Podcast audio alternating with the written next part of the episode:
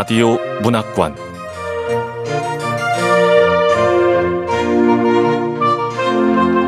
한국 단편 문학 특선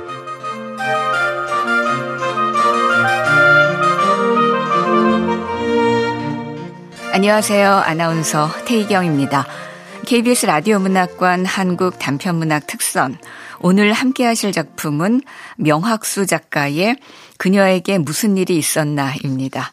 명학수 작가는 2018년 조선일보 신춘문예에 단편 소설 폴이라 불리는 명준이 당선돼 문단에 나왔고 2020년 아르코 문학 창작 기금에 선정됐습니다. 2020년 경기문화재단 예술창작지원 문학 분야 우수 작가로 선정됐고 소설집으로 나는 친구네 집에 놀러 갔다를 출간했습니다. KBS 라디오 문학관 한국 단편문학 특선 명학수 작가의 그녀에게 무슨 일이 있었나 시작하겠습니다.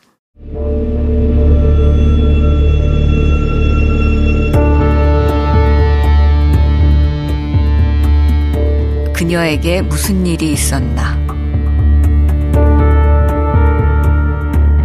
명학수.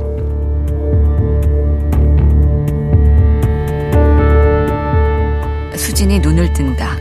하마터면 더 오래 잠들어 있다.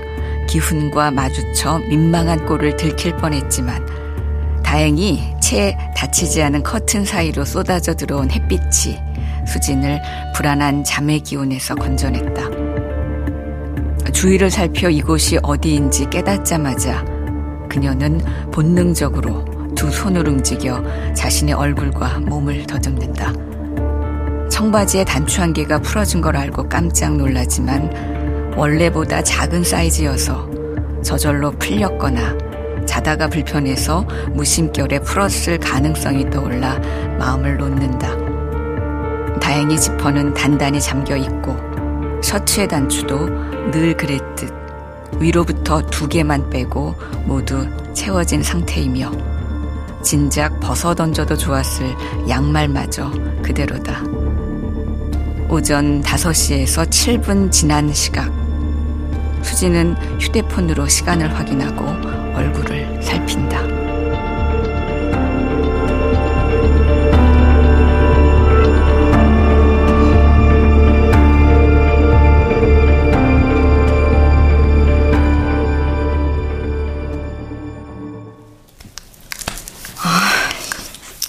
몰골이 이게 뭐야.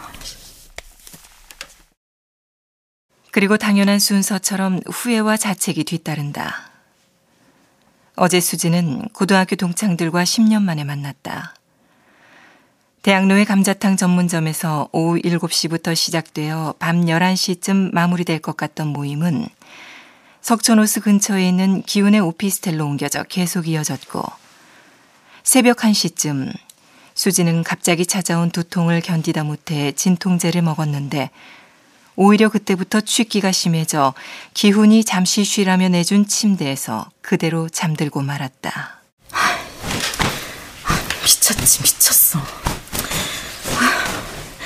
어쨌든 마무리는 최대한 깔끔하게.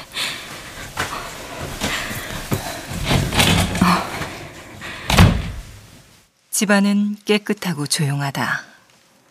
지난밤 술자리의 흔적은 말끔히 지워졌다. 4인용 소파에서 누군가 이불을 둘둘 말고 잠들어 있어서 가까이 가보니 기운이다. 어, 저기 메모라도 남겨야지.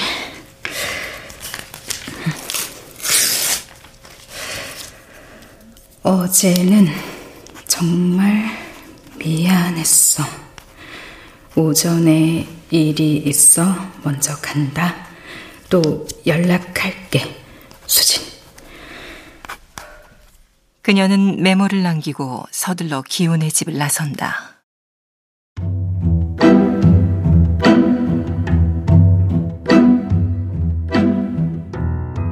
수진과 기훈은 같은 고등학교의 문예부 부원이었다. 두 사람은 1학년 때 3명의 고3 학생들 앞에 나란히 앉아서 면접을 보았다.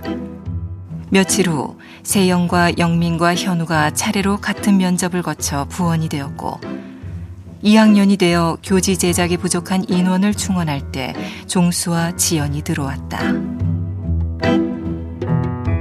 그들 7명은 고3이 된 후에도 여름까지는 매월 독서 토론회를 하며 시와 수필과 짧은 소설을 써서 돌려보았고 가을에는 1, 2학년들의 작품까지 한데 모아서 문집을 만들었다. 졸업 후에 그들은 아무런 약속 없이 각자에게 주어진 입시의 결과에 따라 뿔뿔이 흩어졌다. 그러다 7명의 최신 전화번호를 갖게 된 종수가 단체 대여방을 만들었고 거기서 짧은 인사를 주고받으며 근황을 나누다 거의 6개월 동안 수도 없이 시간과 장소를 바꿔가며 조율한 끝에 겨우 10년 만의 모임이 성사된 거였다.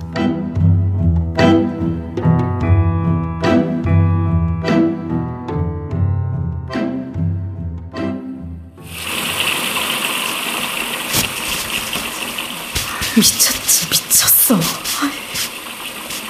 수지는 집에 돌아오자마자 얼굴에서 화장을 닦아내고 욕조에 물을 받아서 시트러스 향 입욕제를 푸른 다음 오늘이 토요일인 걸 다행으로 여기며 몸을 담근다. 몸의 회복이 시작되면서 정신도 맑아지고 그러자 수지는 지난밤에 있었던 일을 다시 정리해야 하는 의무감에 사로잡힌다. 현우만 빠지고 모두 여섯 명. 분위기는 나쁘지 않았어. 그런데 어쩌다 기훈이네 집까지 갔을까? 누가 먼저 가자고 했지? 이렇게 헤어지긴 아쉽지 않아? 맞아. 어, 잘 나가는 작가님 집도 있잖아. 아, 우리 집 엉망인데. 영광이면 어때? 작가님 집 보고 싶다. 미안해서 어쩌지? 난 남자친구가 데리러 온대서. 어, 은근 남친 자랑질. 세영은 남자친구가 몰고 온 검정색 승용차를 타고 떠났고 남은 다섯 명은 대리기사를 불러서 기훈과 영민의 차에 나누어 타고 석천호수로 갔다. 도착해선 다들 와인을 많이 마셨어. 현우 얘기가 나와서 분위기가 잠시 썰렁해지긴 했어도 심각한 건 아니었고 문제는 난데 아유, 왜 그렇게 취했을까? 술 너무 많이 마셨나? 아니면 두통약 때문에? 두통도 늘 있었잖아. 두통약의 성분과 와인이 화학 반응을 일으켰나? 아, 모르겠다. 아니, 아무리 그래도 그렇게 맛이 가다니. 필름이 중간중간 완전히 끊겼어. 더 이상 생각이 이어지지 않는다. 뭔가 놓친 것이 있을지도 모른다는 막연한 불안감이 없진 않았지만 그게 뭔지 수지는 알 수 없다. 몸이 물속 깊은 곳으로 가라앉는 느낌이 들고 눈꺼풀도 나른해진다. 수지는 고민을 그만둔다. 별일 없었으니 다행이라 생각하고 싶어진다. 그래. 10대 시절의 추억을 되새기며 감상에 젖을 만큼 한가하지도 않고 다음 모임이 또 언제 있을지 없을지도 모르잖아. 단톡방에 문자나 남겨야겠다. 음. 나는 무사히 집에 도착. 아니다.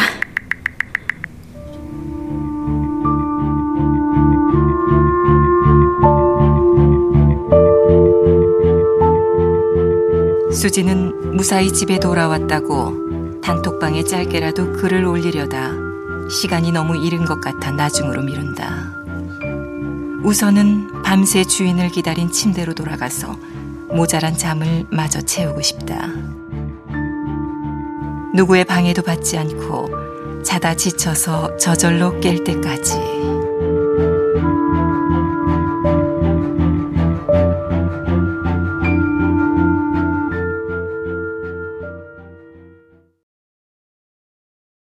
수진의 잠은 깊지도 않고 길게 이어지지도 못한다. 잠들었다 싶으면 쉽게 깨어났고 꽤 잔 듯해서 시간을 확인하면 겨우 30분 남짓 지났을 뿐이다. 두 시간쯤을 그렇게 뒤척이다 견디다 못한 수지는 휴대폰을 들어 밤새 올라온 기사를 검색하고 이런저런 동영상을 보며 돌아다니다 단톡방에 들어간다. 모임 이후에 새로 올라온 글은 아직 없네.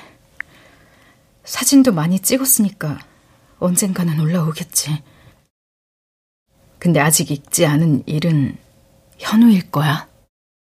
거기 있는 모든 글에는 숫자 1이 남아 있는데 그건 아직 읽지 않은 사람이 있다는 표시이고 그가 현우라는 걸 수지는 알고 있다.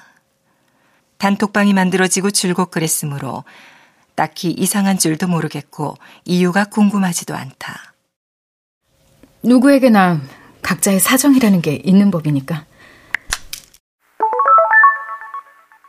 무사하냐? 짧고 무뚝뚝한 메시지가 세용이 다워. 그렇다. 아, 통화를 해야겠어.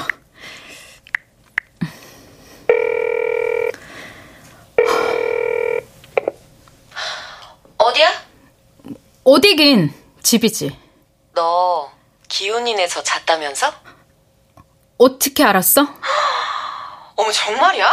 거기서 잔 거야? 수진과 세영은 고등학교를 졸업한 후에도 1년에 두세 번 서로의 생일과 연말연시 시즌마다 안부를 묻고 소식을 주고받으며 지내왔다. 수진이 초등학교에 임용되고 세영이 출판사에 취업한 이후에는 홍대학과 종로에서 만나 밥을 먹기도 했다. 그때마다 세영은 수진에게 기훈의 근황을 전했다. 기훈이 신문사 신춘문예에 당선됐대. 소설 발표도 했고 출판사 계약도 했나 봐. 음. 1년 전에 석촌호수 옆으로 이사도 했다더라. 어, 세용이 너 기훈이한테 관심 있어? 어머 아니야. 기훈이한테 관심 있는 건 수진이 너지. 네가 궁금해할까봐 기훈이 소식 알려주는 거야. 어. 고이 때 잠시 기훈을 향해 기울었던 수진의 마음을 아는 세영이 수진에게 특유의 오지랖을 발휘하는 거라고 이해했다. 그래서 수진은 지난밤의 상황을 전하면서도 변명처럼 들리지 않도록 신경 썼고 불필요한 오해를 낳지 않도록 주의했다. 수진의 설명이 끝나자 세영이 묻는다. 아무 일 없었어? 당연하지. 일이 있을 게 뭐가 있어. 뭐가 당연해. 너는 약 기운 때문에 정신 없었다며. 다른 애들은? 종수랑 영민이랑 지연이랑. 그 애들은 뭐래? 물어봤어? 물어봤냐고? 왜? 난 그런 생각조차 못했는데? 세영이 얘는 뭔 생각을 하는 거야? 하여튼 이럴수록 말을 잘해야 돼. 오해 없게. 세영아, 걱정해 주는 건 고맙지만 아무 일 없었어.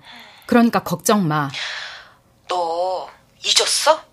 기훈이 고3 때 버스에서 몰카 찍다 걸린 적 있잖아. 6월쯤이었다. 3학년 1학기 중간고사와 기말고사의 사이.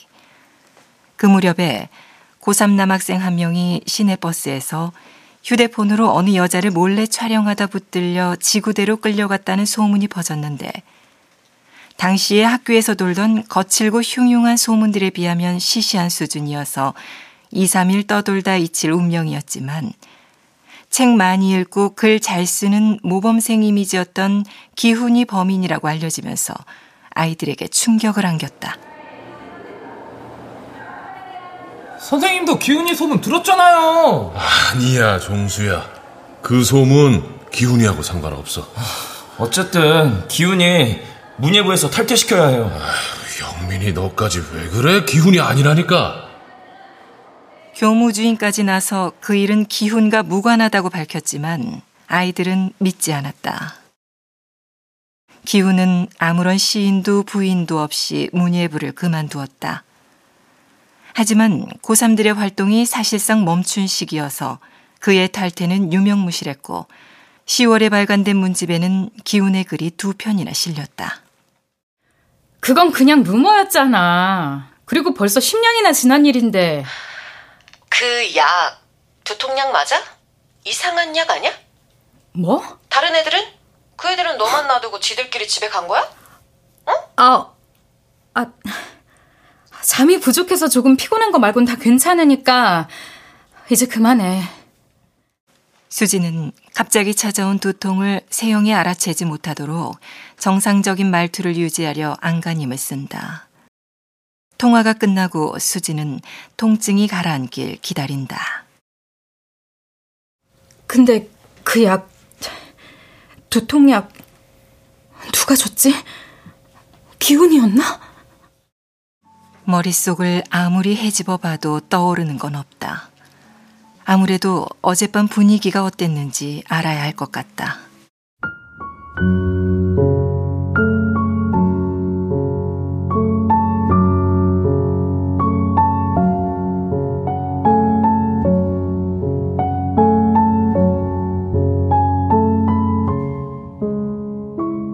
수지는 종수, 영민, 지연 중에 그나마 가장 편한 종수에게 전화를 건다. 그는 기다렸다는 듯 전화를 받는다. 음, 어제 분위기? 수진이 네가 기운이 부축받으면서 방으로 들어간 뒤부터 뭔가 어색해졌지? 아니 그 영민이가 현우 톡 안 보는 게 기운이 탓인 것처럼 말했거든. 그래서 둘 사이에 거친 말들이 오갔고 그 후엔 분위기가 완전 암울해져서 난 먼저 일어났어. 영민이하고 지연이도 그리 오래 있진 않았을 거야. 무슨 일 있었던 건 아니지? 응? 무슨 일? 응. 무슨 일은 너한테 있었지. 넌 괜찮아? 어, 괜찮아. 근데 근데 말이야, 종수야. 아, 나좀 깨워주지. 왜 그냥 갔니?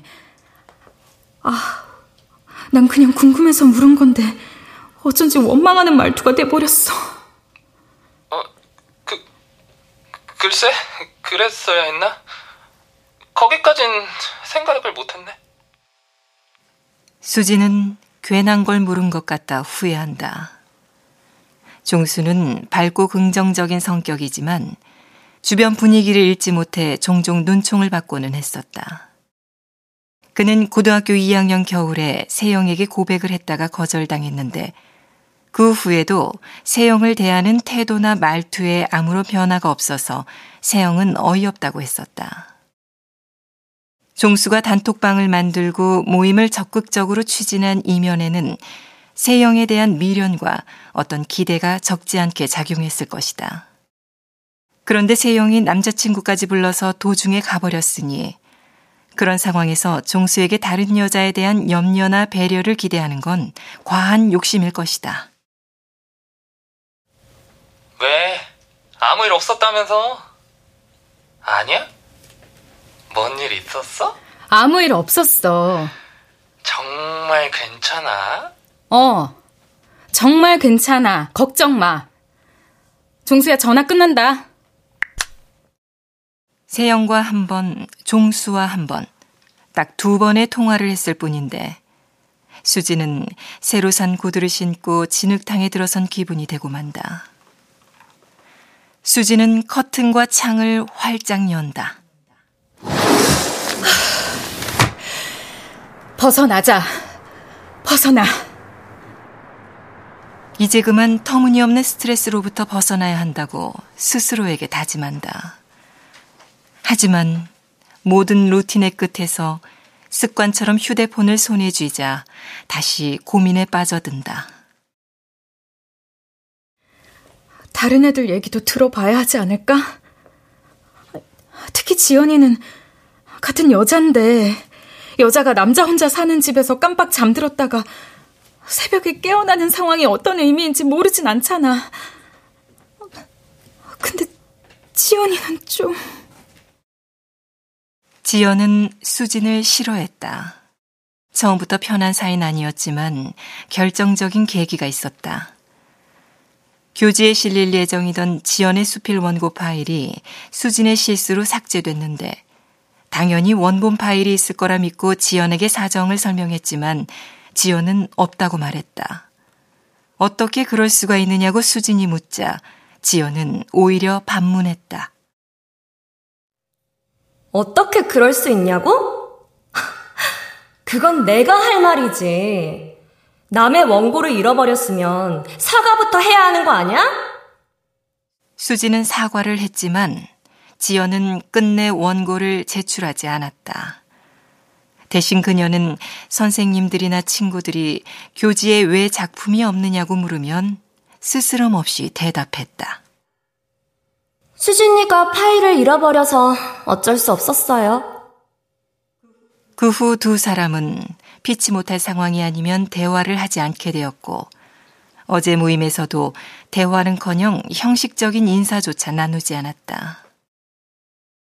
영미는 다소 까칠한 성격이어서 부원들과 크고 작은 충돌이 잦은 편이었다. 기훈과 특히 그랬는데 영미는 기훈의 말과 행동에 수시로 시비를 걸어서 자신의 반감을 노골적으로 드러냈다. 수지는 영민의 그런 행동이 기훈에 대한 열등감이나 질투심에서 비롯됐다고 여겼다. 수지는 지연도 아니고 영민도 아닌 기훈의 전화번호를 누른다. 그래. 처음부터 기훈이하고 통화를 했어야지.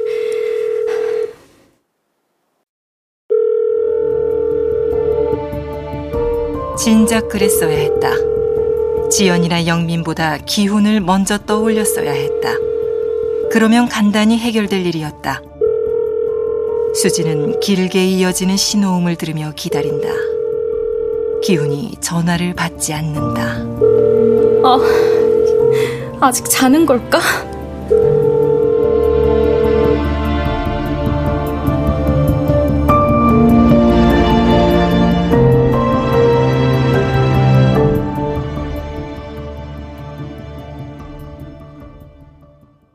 수지는 자전거를 타고 6개월 정기권을 끊어둔 실내 수영장으로 가서 1시간 동안 수영을 했다.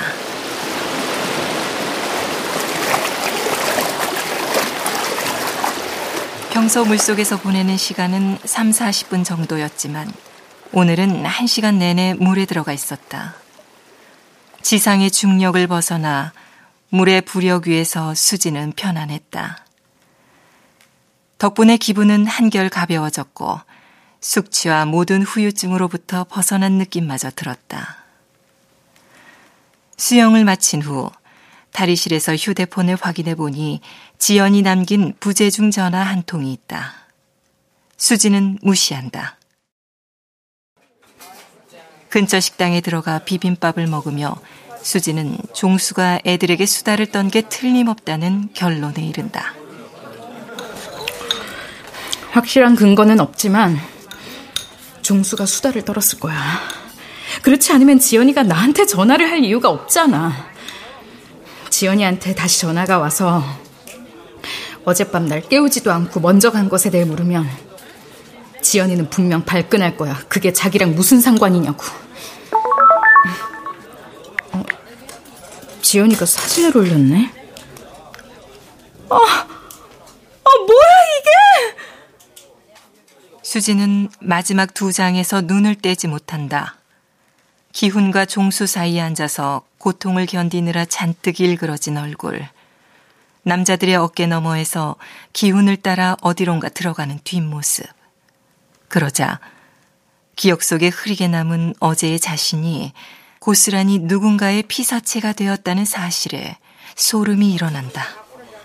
얘들은 이런 사진을 올리면 어떡해!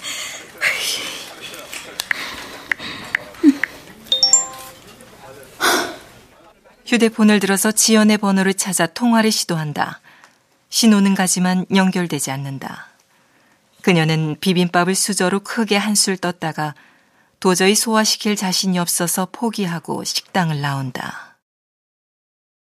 수영장 주차장으로 내려가 자전거에 채워둔 자물쇠의 열쇠를 꽂으려는데 착신음이 울린다. 지연이다. 통화 버튼을 누르고 휴대폰을 귀에 대자 호들갑스러운 음성이 수진의 머릿속으로 마구 쏟아진다. 웬일이야? 수진이 네가 나한테 전화를 다 걸고. 어제 일 때문에 그러지? 널 깨웠어야 했는데 나만 쏙 와버렸잖아. 미안, 미안. 그런데 사실은 나도 좀 그랬거든? 생각해봐. 남자들 세 명이 있는데 나만 혼자였던 거잖아. 걔들이 옛날에나 순진했지. 지금은 완전 아저씨들이잖아. 더구나 술까지 마셨으니. 그래서 너 혼자 기훈이랑 방으로 들어갈 때 내가 얼마나 황당했을지 너 아니? 그래도 나는 이해했어. 왠지 알아? 너 옛날부터 기훈이 좋아했잖아. 그래서 나는 얘가 아직도 마음이 남아있구나 그렇게 생각하고 잘 되라고 속으로 응원까지 했는데 어땠어? 아무 일 없었어? 누가 그래? 뭐?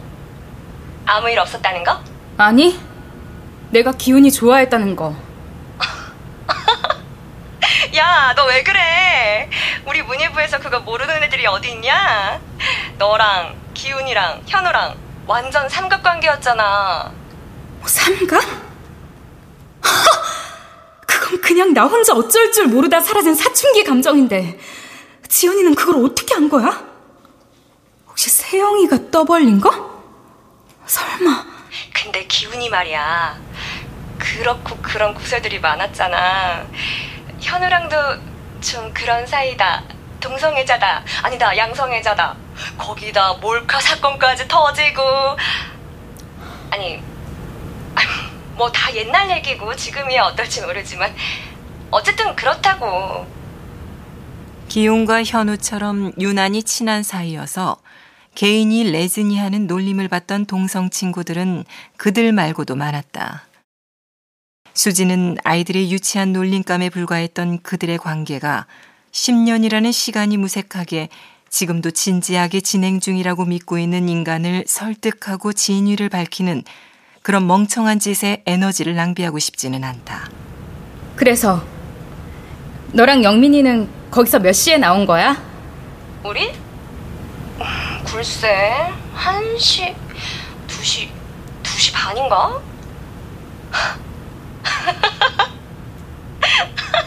야, 근데 기훈이가 빨리 가라고 어찌나 눈치를 주던지 더 있고 싶어도 못 있겠더라.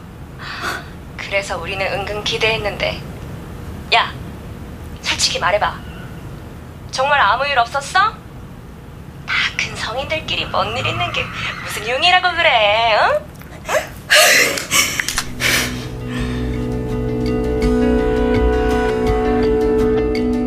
지연은 대답을 기다리는 눈치지만 수지는 그대로 전화를 끊어버린다.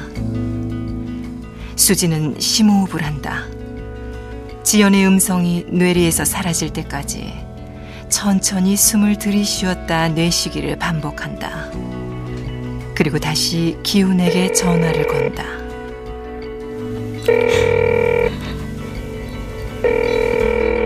받지 않는다. 아직도 자고 있거나 어쩌면 샤워 중일 거라고 짐작한다. 일부러 피할 리는 없어. 근데 왜 안 받는 거야?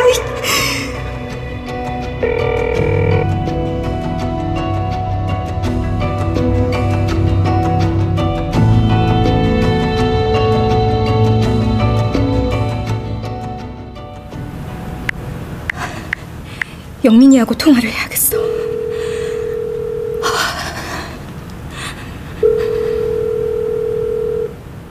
수지는 영민에게 전화를 걸었다.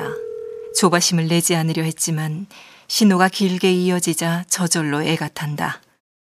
영민은 아무것도 모르는 듯 웬일이냐고 물었는데 영민의 입장에서 그건 당연한 반응이다. 최대한 가볍게. 어제 잘 들어갔어? 어, 당연히 무탈하게 잘 돌아왔지. 넌 지금 집이야? 어, 집이야. 이제 괜찮아? 어, 괜찮아. 영민아, 나 어제 완전 필름 끊겼나봐. 기억이 중간중간 안 나. 어제 무슨 얘기했어? 분위기는? 영민은 그들이 주고받았던 얘기를 전한다. 순전히 영민의 입장에서 들려주는 일방적인 얘기를 수지는 귀담아 듣지 않았다. 전혀 궁금하지 않았고 그런 대화를 나눌 때 거기 없었던 게 다행이라는 생각만 들었다. 그의 말이 끝날 기미가 느껴지자 수지는 물었다. 혹시 나 때문에 분위기가 안 좋아지거나 그랬니? 너 때문에? 아니, 분위기가 나빠질 이유가 없지. 왜? 누가 뭐라 그랬어? 영민이한테 뭔가 더 물어야 할 것 같은데 얘한테 물어도 되는지를 잘 모르겠어.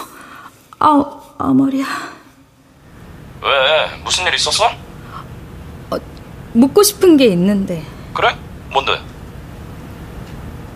나는 왜 안 깨웠니? 나도 깨워서 같이 데리고 나왔어야 하는 거 아니야? 아이, 너는 기훈이가 잘 챙긴다고 했고, 난 지연이 솔직히 걔 때문에 정신도 없었고, 그 지연이가 좀 많이 취해서 너까지 내가 어떻게 할 수는 없었는데. 그런데 뭐, 근데 너 지금 나한테 따지는 거? 그러려고 전화한 거야? 아니, 아니야. 그 따지는 게 아니라 정확한 사실이 알고 싶어서. 정확한 사실? 무슨 정확한 사실? 아니, 갑자기 머리가 아파서 그래서 약을 먹었는데 오바이트까지 하고 더 심해져서 어쩔 수 없이 기훈이 방으로 들어가 침대에 누웠어. 그러다 잠이 들었고. 그런데 눈을 떠보니 아침 5시가 넘은 거야. 방에서 나와보니 기훈이는 거실 소파에서 자고 있더라. 그래서 그게 뭐? 그 약. 누가 줬니? 두통약이라면서 나한테 준 약. 그거야 당연히 기훈이가 줬지. 기훈이 방에서 가져와서 너한테 줬고, 어, 너도 분명히 무슨 약인지 확인하고 네 손으로 직접 알약 포장 눌러서 꺼내 먹었잖아. 그랬나? 모르겠어. 확실하지 않아. 약 먹는 장면은. 어떤 부분은 지워졌고, 어떤 부분은 과하게 생생해. 그러고서 기훈이가 많이 불편하면 방에 들어가서 잠깐 쉬라고 했잖아. 그러니까 뭐 너도 그래야겠다면서 스스로 일어나서 기훈이 방으로 어? 뒤따라서 들어갔잖아. 우리 모두 너를 걱정했고 우리가 있는 동안 네가 있는 방으로 접근한 사람은 아무도 없었어. 뭐 우리가 떠난 다음에 무슨 일이 있었는지는 그건 나도 모르지. 그건 너 아니면 기훈이가 알겠지? 영민이 얘 지금 날 조롱하고 있어. 네 눈에는 내가 뭔 일이 있었는지도 모르는 바보 천치 같겠지. 어때? 이만하면 됐니? 알았어. 고마워. 기훈이하고는 통화했어? 이제 할 거야. 전화를 안 받더라는 말은 하지 않는 게 낫겠지. 수진이 넌 기훈이 어떻게 생각하니? 영민이 너도 그런 게 궁금해? 우리가 사귀는지 어젯밤 어땠는지 그런 걸 물을 참이야? 뭐 어떻게 생각하긴 다 같은 친구지. 내가 보기에 기훈이 그 자식은 사이코패스 같은 놈이야. 겉과 속이 완전 다르거든. 겉은 멀쩡하고 평범해 보이지만 속에는 변태 같은 또라이가 웅크리고 있어. 우리들 중에 그걸 모르는 사람은 아무도 없지? 너만 빼고. 너는 왜 그렇게 기훈이를 싫어해? 수진의 가슴이 두근거린다. 손가락에서는 힘이 빠져나간다. 휴대폰을 놓칠 것 같아 두 손으로 꼭 붙든다. 낮고 불쾌한 영민의 웃음소리가 수진의 머릿속으로 굴러 들어온다. 봐, 너만 모르잖아. 다들 아는데. 뭐 내가 도울 일 있으면 언제든 말해라. 도울 일? 무슨 일? 그게 뭔지 모르지만. 어, 그럴게.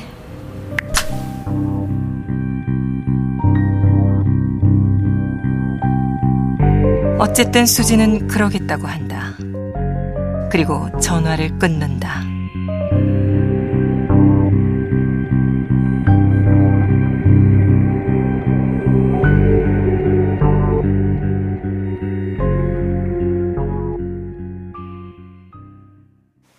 수지는 자전거를 주차장에 그대로 둔 채 다소 멍한 상태로 길을 걷다 커피숍으로 들어간다.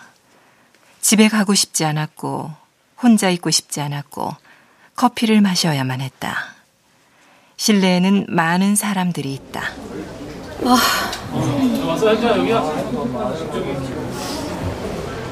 수지는 혼자다. 대화를 나눌 사람도 없고 열중해서 바라볼 그 무엇도 없다. 휴대폰은 손도 대기 싫다. 문자 신호음이 울린다. 수지는 화들짝 놀라서 휴대폰을 무음으로 바꾼다. 종수가 사진 여러 장을 올린다. 뭐가 그리 좋은지 술기가 잔뜩 올라서 입을 크게 벌린 채 웃고 있는 자신의 얼굴이 바보 같고 돼지 등뼈 한 조각을 손에 들고 살점을 물어뜯는 모습은 너무 짐승 같아서 수지는 두 눈을 질끈 감는다. 종수와 지연의 메시지들이 빠르게 올라온다. 발로 찍었냐? 사진들이 다 왜 이래? 건질만한 게 너무 없어. 너도 만만치 않아. 저게 뭐야? 애들이 다 맛이 갔어? 사진들이 몰카 같다. 이따위 사진들을 도대체 왜 찍은 거야? 당장 내려! 현장감 있고 좋은데 뭐. 에이, 우리가 전문가도 아닌데.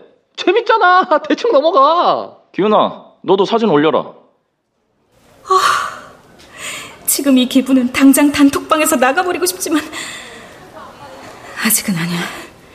지금 나가면 더 이상하게 여기겠지. 자기들 멋대로 추측하고 부풀리고.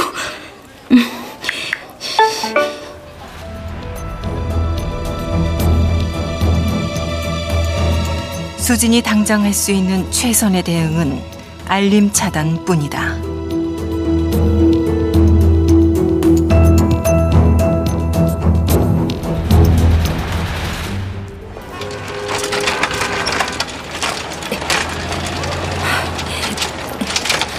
수지는 커피숍에서 나와 자전거를 타고 집을 향해 달린다.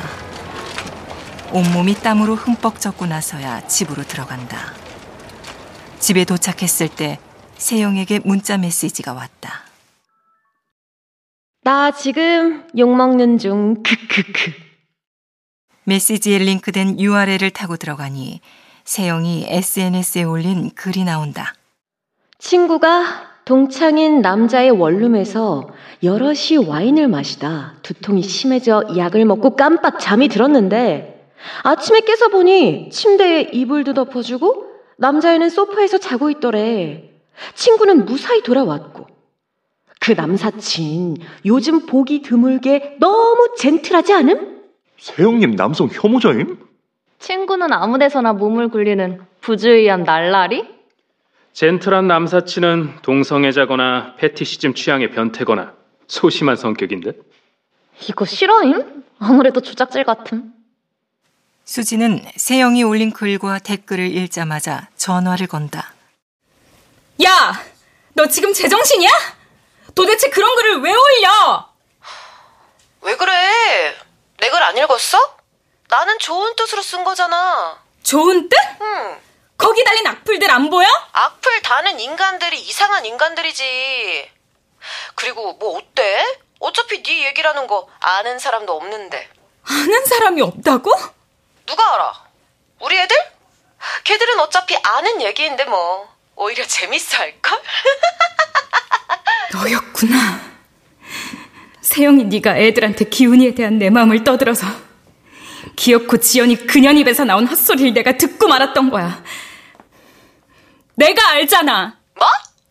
무슨 소리야? 내가 안다고. 내가 싫다고.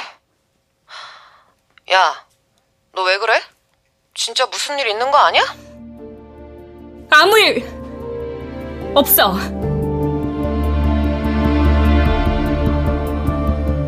수지는 건조한 음성으로 내뱉는다.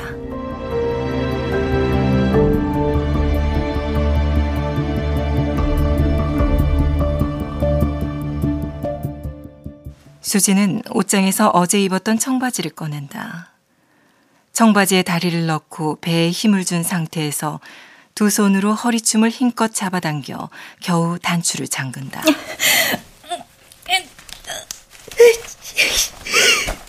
지퍼를 채우고 전신 거울 앞에 서서 거울 속을 바라본다.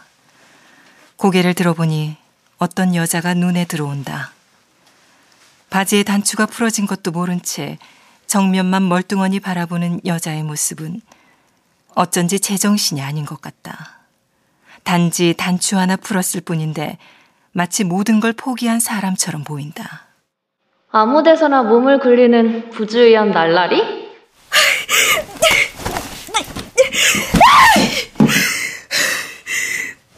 수지는 청바지를 벗어서 쓰레기통에 넣는다. 그리고 휴대폰 화면에 기훈의 전화번호를 띄워놓고 생각에 잠긴다. 기훈이는 왜 전화를 걸지 않을까?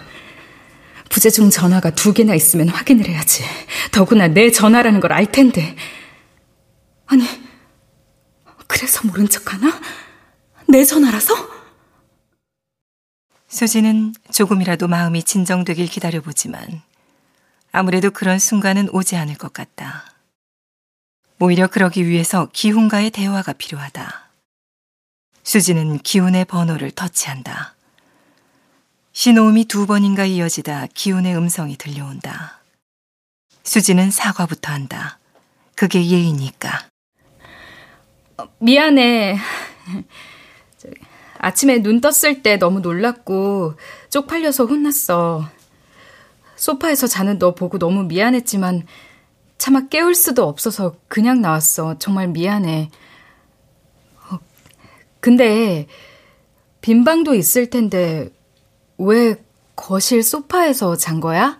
아, 내가 바닥에서는 못 자서 침대가 하나뿐이라 어쩔 수 없었어. 기훈이의 대답은 짐작대로야. 당연하고 상식적이며 반박의 여지가 없어. 근데 그래서 오히려 더 답답해. 약에 대해 물어도 마찬가지겠지? 단톡방에 애들이 올린 사진 봤어? 응, 봤어. 넌 사진 안 올려? 나? 올릴 사진이 없는데? 사진이 없어? 어. 왜? 왜긴? 안 찍었으니까 없지. 사진을 안 찍었다고? 정말?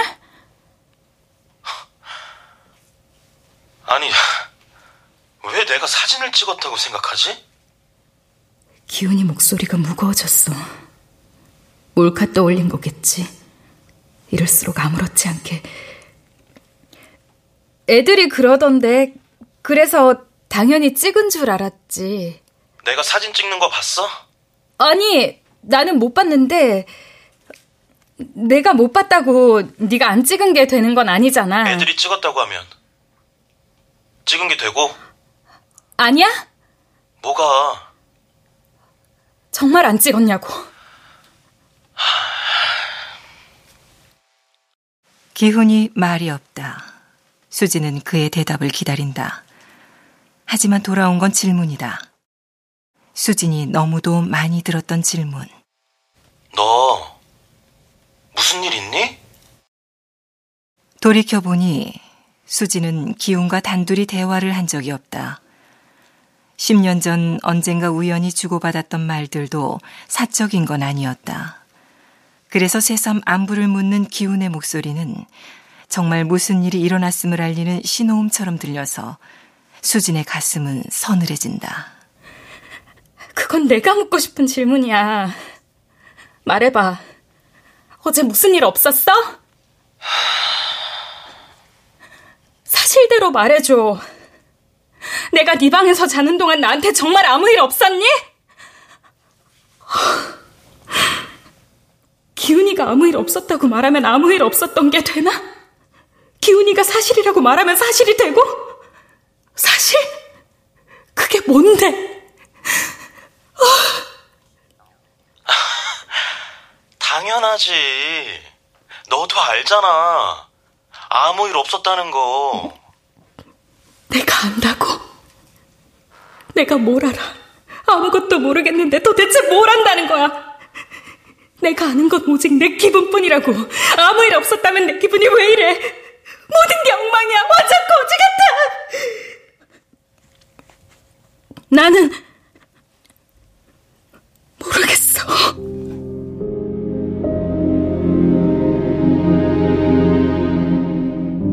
수지는 더 이상 묻지 않는다.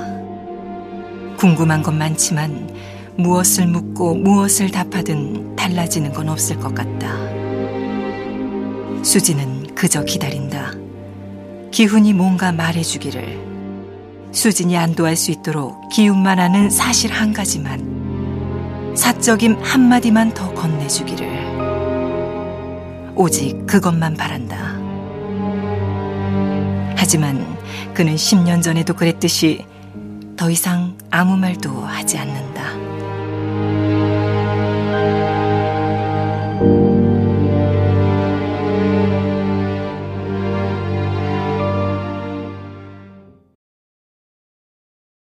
수지는 약국에 가서 두통약과 수면유도제를 산다. 저 약사님. 네. 두 종류의 약을 동시에 먹어도 괜찮나요? 아, 나도 머리가 너무 아파서 잠을 못 자는 경우가 종종 있는데 늘 그렇게 먹어요. 상관없습니다. 수지는 집에 돌아와 두통약을 먹는다. 모든 창문을 잠그고 커튼은 빈틈없이 여민다. 현관문이 제대로 잠겼는지 두 번이나 확인한다. 그리고 수면 유도제를 먹는다. 약 기운이 얼른 퍼져서 이곳이 아닌 다른 곳으로 멀리 데려다 주기만 기다린다. 하지만 약의 효과는 수진의 기대에 미치지 못한다. 어둠과 고요 속에서도 수진의 신경은 가만히 있지 않는다. 이틀 동안 있었던 일들을 수진의 눈앞에 다시 불러내서 무심코 지나쳤던 말과 행동과 시선 속에 숨겨진 이면들을 들춰내고 톡의 일이라는 기호 뒤에 뭔가 있을지 모른다고 계속 암시하고 그게 뭔지 확인하라고 끈질기게 속삭인다. 결국 수지는 못 이기는 척 다시 눈을 뜨고 단톡방에 들어간다. 기운이 올린 사진 한 장이 있다. 뭐야? 기훈이 너 사진 없다며? 안 찍었다며? 내가 찍은 거 아니야. 세영이 남친이 찍어줬어. 와, 사진 잘 찍었네. 기훈아, 다른 사진도 올려봐. 기훈이 너 오피스텔에서도 사진 찍지 않았나? 기훈이 올린 사진은 대학로의 인도 위에서 모두 한 줄로 서서 찍은 사진이다. 기훈은 사진 속에 있다. 사진을 찍은 건 세영의 남자친구다. 반듯한 구도와 정확한 앵글 안에서 여섯 명의 고교 동창들이 환하게 웃고 있다. 하지만 수진에게 보이는 건 그들의 미소가 아니다. 수진은 거기 없는 걸 보고 있다. 현우, 현우가 없어. 그녀는 처음으로 현우에 대해 생각한다. 그를 둘러싼 소문과 추측들을 다시 떠올리고 진작부터 품었어야 했으나 무심히 지나쳤던 의문들을 곱씹는다. 그리고 수지는 깨닫는다. 난 아무리 애를 써도 진실과 거짓을 가려낼 수 없어.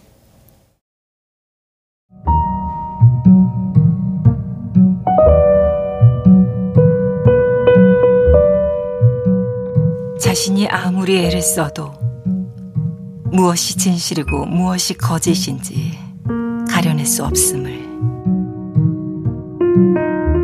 자신의 처지도 현우와 결코 다르지 않음을. 그리하여 앞으로 그들의 단톡방에 올라올 모든 메시지에 숫자 1이 아니라 숫자 2가 남게 될 것임을. 수지는 휴대폰의 전원을 끈다.